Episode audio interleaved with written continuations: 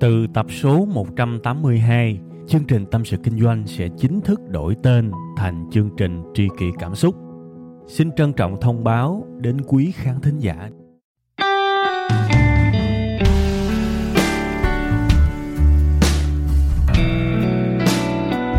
Chào các bạn, lại là tôi một lần nữa. Trong một tuần mới, nhiều hy vọng, nhiều hứng khởi. Nhưng mà thực tế một chút thì cũng rất nhiều những áp lực, những công việc mà chúng ta cần phải giải quyết. Thì thôi, trong vài phút ngắn ngủi, tạm gác chúng qua một bên. Và chúng ta sẽ cùng nhau lắng nghe chương trình Tâm sự Kinh doanh ngày hôm nay các bạn nha. Đầu tiên là một cái lời cáo lỗi một chút xíu. Bởi vì hiện tại thì cổ họng của tôi nó hơi đau một chút xíu. Thành ra tôi hy vọng nếu mà tôi có nói hơi nhỏ hơn bình thường và nó hơi khàn thì rất mong các bạn thông cảm. Gọi là đau như vậy thôi, nhưng mà nói chút xíu tự nhiên nó hăng thì nó quên cơn đau luôn các bạn. Và tự nhiên thì sau khi mà tắt micro thì bị đau trở lại, giống như là mình có một cái sự hứng thú, một cái nguồn năng lượng và nó có thể giúp mình chữa lành được những cái nỗi đau trong cái lúc mình làm việc. Và tôi hy vọng cái nguồn năng lượng đó có thể truyền qua cho các bạn để một cái tuần mới dù là khó khăn cách mấy đi chăng nữa thì nó cũng trở nên dễ chịu hơn và chúng ta có được đủ sự mạnh mẽ, sự can trường để có thể vượt qua. Ngày hôm nay chủ đề sẽ là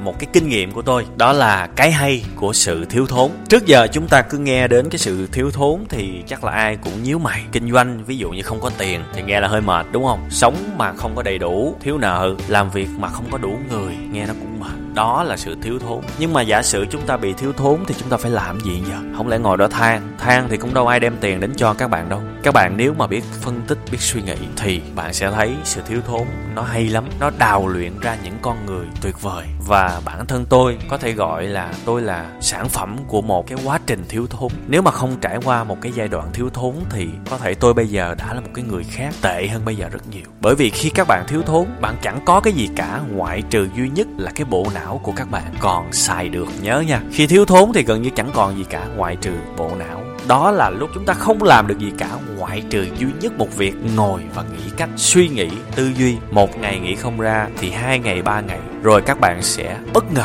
với chính con người của các bạn. Không ngờ mình nghĩ ra được nhiều cách như vậy. Tôi kể cho các bạn nghe về những cái câu chuyện trong cái khoảng thời gian thiếu thốn của tôi, tự nhiên là chết đi sống lại. Và nếu giả sử mà mình mà nghĩ quẩn, đôi khi mình đã đi ăn cắp, ăn trộm hoặc là làm những cái điều tồi tệ hơn rồi. Có một cái khoảng thời gian thậm chí tôi không còn đủ tiền để ăn nữa các bạn. Không còn đủ tiền để ăn thì các bạn nghĩ đi, rơi vào hoàn cảnh đó các bạn phải làm gì? Rất nhiều người sẽ chọn cái cách, kể cả họ là người hiền nha, rất nhiều người họ sẽ chọn cách nhúng chàm đó. Sau khi mà xin chỗ này chỗ nọ không làm được việc, làm mọi thứ đều thất bại, rất nhiều người họ sẽ chọn cái cách trả thù đời. Cuộc đời đối xử quá tệ với tôi rồi, tôi cần phải trả thù, tôi cần phải đi ăn trộm, ăn cướp để có tiền tôi sống, bởi vì bần cùng xin đạo tặc, đúng không? Nhưng mà coi chừng như vậy là chết luôn. Trong cái lúc mà tôi không còn cái gì để nên tôi sống thì tôi ngồi tôi suy nghĩ, thì không biết bằng cách nào nhưng tôi chỉ biết là lúc đó tôi chỉ còn có mấy chục ngàn trong người mà tuần sau mới bắt đầu có tiền. Bây giờ phải làm sao đây?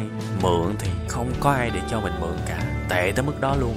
Tôi suy nghĩ, không biết tôi suy nghĩ sao á, mà tôi cuối cùng tôi ra được một kết quả là tôi đi ra ngoài đường Nguyễn Thông á, ở thành phố Hồ Chí Minh, tôi mua cơm trắng muối mè tôi ăn và một cái bịch cơm to lắm chỉ có hai ngàn đồng thôi, nó có thêm cái muối mè, có nghĩa là cái muối vừng theo cái cách gọi của người miền Bắc đó các bạn. Và thế là chia ra ăn no nê và mình sống được. Đương nhiên là đâu có đồ ăn gì đâu các bạn, nhưng mà trong cái cơn nguy kịch mình ngồi mình suy nghĩ, mình có đồ ăn và mình no, mình có năng lượng, mình làm việc và mình cố gắng. Thì bây giờ một ngày có hai ngàn bạc à, sống một tháng còn được chứ đừng nói chi mà sống một tuần, đúng không? Thì nếu mà không ngồi suy nghĩ, không cố gắng và không tận dụng cái sự thiếu thốn thì chết rồi, đúng không? Hoặc là một cái ví dụ khác mà tôi vừa mới tư vấn với một cái người học trò của tôi cách đây chắc khoảng mấy ngày thôi, là bạn đó rất muốn làm một cái tổng đài hỗ trợ khách hàng nhưng mà không đủ tiền để mà set up một cái hệ thống tổng đài đàng hoàng physical, nó tầm mấy chục triệu đấy chứ không ít đâu, thiết bị ghê lắm và phải có người trực nữa. Thì tôi mới mắng cái bạn đó là em buồn cười, em không có tiền mà em cứ mơ tới những cái thứ đó hoài chi vậy. Ngồi đó mà suy nghĩ, suy nghĩ cách nào mà thuận tiện nhất, đơn giản nhất và thậm chí là không tốn tiền luôn. Thì bắt đầu tôi bỏ mặc cho suy nghĩ.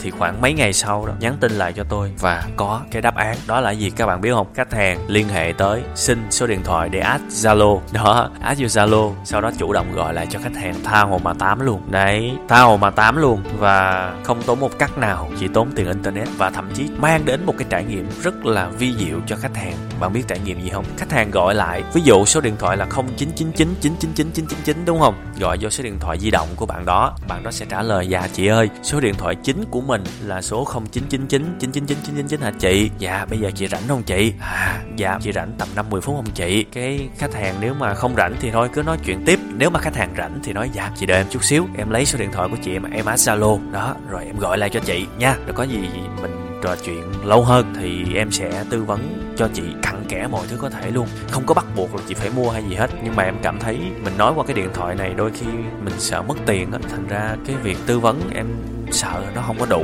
và nó không được chi tiết, nên thôi chị đợi em chút xíu, em add Zalo em gọi lại cho chị đó. Thế là có những khách hàng đặt những cái hợp đồng cực kỳ lớn luôn. Bởi vì sao? Bởi vì họ nói chuyện một tiếng đồng hồ với lại chủ shop, với lại chủ của nhà phân phối đấy.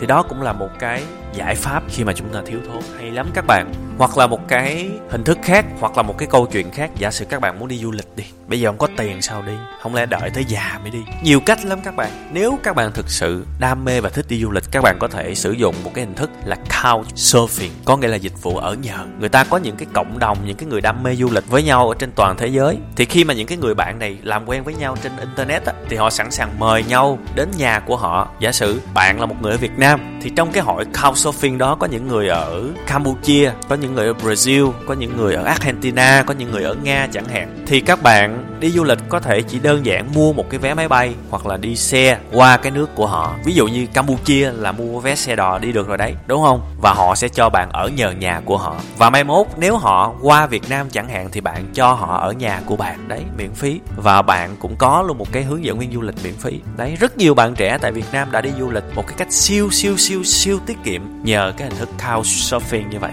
Nó đâu có còn cái gì gọi là bất khả thi đâu, đúng không? Các bạn phải hiểu là có rất nhiều cách để đi đến một điểm. Con đường này đi không được thì con đường khác đi, con đường khác đi không được thì con đường khác đi nữa, miễn sao tới nơi thôi, đúng không? Chứ đừng có ngồi đó đợi, mệt lắm. Cái hay của sự thiếu thốn là rất nhiều nha.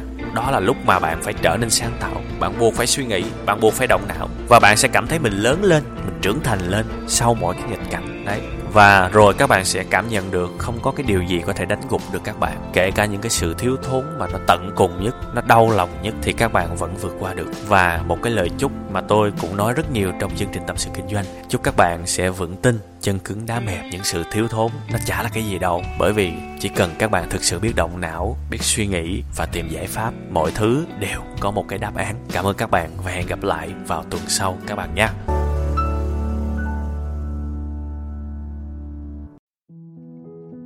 Từ tập số một trăm tám mươi hai, chương trình Tâm Sự Kinh Doanh sẽ chính thức đổi tên thành chương trình Tri Kỷ Cảm Xúc. Xin trân trọng thông báo đến quý khán thính giả, cảm ơn tất cả quý vị khán giả đã ủng hộ và yêu thương chúng tôi trong suốt thời gian nhiều năm qua. Chúng tôi hy vọng chương trình với tên mới sẽ mang đến cho quý vị và các bạn nhiều yêu thương, nhiều sự quan tâm và nhiều cảm xúc hơn. Quý vị và các bạn cũng có thể nghe lại tập một trăm tám mươi mốt ở phần cuối, thì ở phần đó tôi có giải thích về lý do tại sao đổi tên chương trình. Tôi hy vọng tất cả mọi người có thể cảm nhận được tinh thần của Tri Kỷ Cảm Xúc. Một lần nữa xin cảm ơn thật nhiều.